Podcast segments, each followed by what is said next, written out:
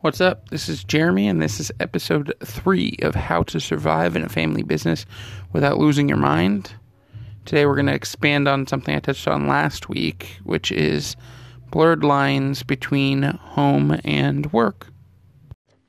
All right. Blurred lines between home and work. So, a good example of this is my brother. He comes in to work for us uh, every so often sometimes it's because we need the help and we we get we get incredibly busy at certain times of the year. Sometimes he comes in just because he could use a little bit extra cash. And you know, if he's coming in and volunteering his time because we need the help, to me, it's different than if he is coming in because he could use the extra cash or just even in general, whether we're paying him to be there or not. It's they're they're different things, and to him, it's not all that different. Um, l- let me preface this part by saying he is a great worker almost all the time, but there are times when he'll come in and he's just standing around or he's on his phone texting or playing a game or whatever. And, you know, if he's working for free, it's not something I really I'm a huge fan of, but at the same time, he's working for free. So I can't really get on him for it. But when we're paying him to be here, that then it's when it's kind of an issue. And if I if I start to give him shit about it, um, it's he sees me as his brother, who is the same guy that we you know we hang out on weekends, we go out drinking, we joke around and do silly things, whatever. But he sees me as the same guy. So he doesn't take me all that seriously when I'm like, hey man, I need you to get to work. He sees it as, you know, doing me a favor, like, hey, I need you to meet me at a certain place, meet me at my house in 20 minutes. And so he's, he's, he's a little nonchalant about it. And my mom is pretty similar. Uh, she always sees me as her son. I think I touched on this last week if we get into an argument at work, she takes it as a personal argument, like one between a son and a mother rather than two colleagues. Uh, my dad's a little bit better with the compartmentalizing part, and him and I have a pretty good working relationship.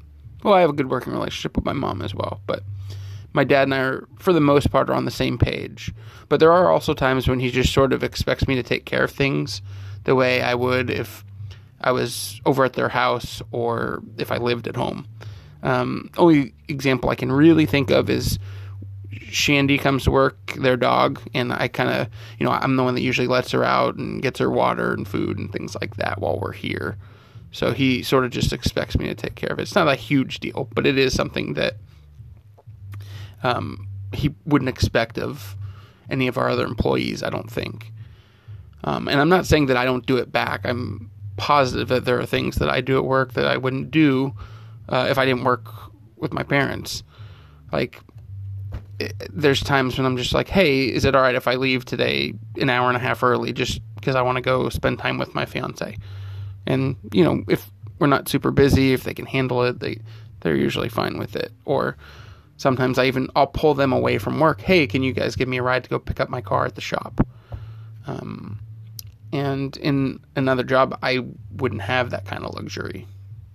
So there's also that personal aspect of it, sort of, which in my experience is less important, less intense, sort of. Um, just because it's it's things like talking to each other about things that are not really related to work. Um, and you work together, so you see each other every day, you might forget that you haven't talked to them about this sort of thing. I'll give you an example. Um, my mom, let's say my parents are going away on Saturday and Sunday, you know, so it doesn't really affect the store. I'm already going to be the one that's uh, at the store on a Saturday. And so they're going away Saturday and Sunday.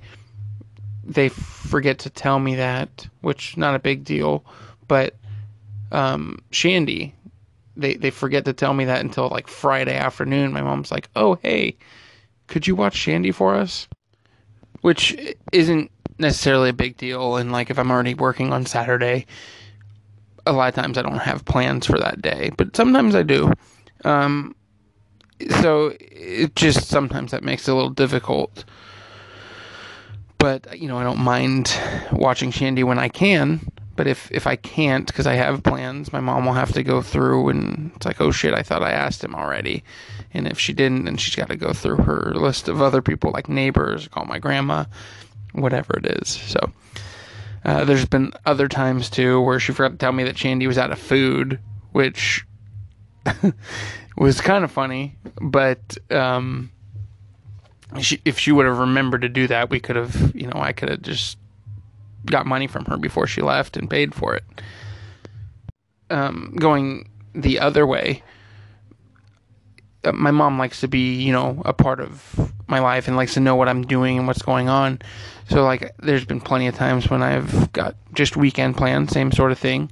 Um, and I just forget to tell her about it. like, hey, you know, we're going away to, like, we'll probably go to the pumpkin festival. Um, next weekend in Half Moon Bay, or is it two weeks or something like that? That's something I could see myself forgetting to tell my mom, which you know she she likes to know about those things. So not a huge deal, but at the same time, it's it's stuff that she likes to know and be a part of. And these sorts of things just sort of happen sometimes, I guess, and I'm sure they can happen in any family where it's just kind of an accidental lack of communication.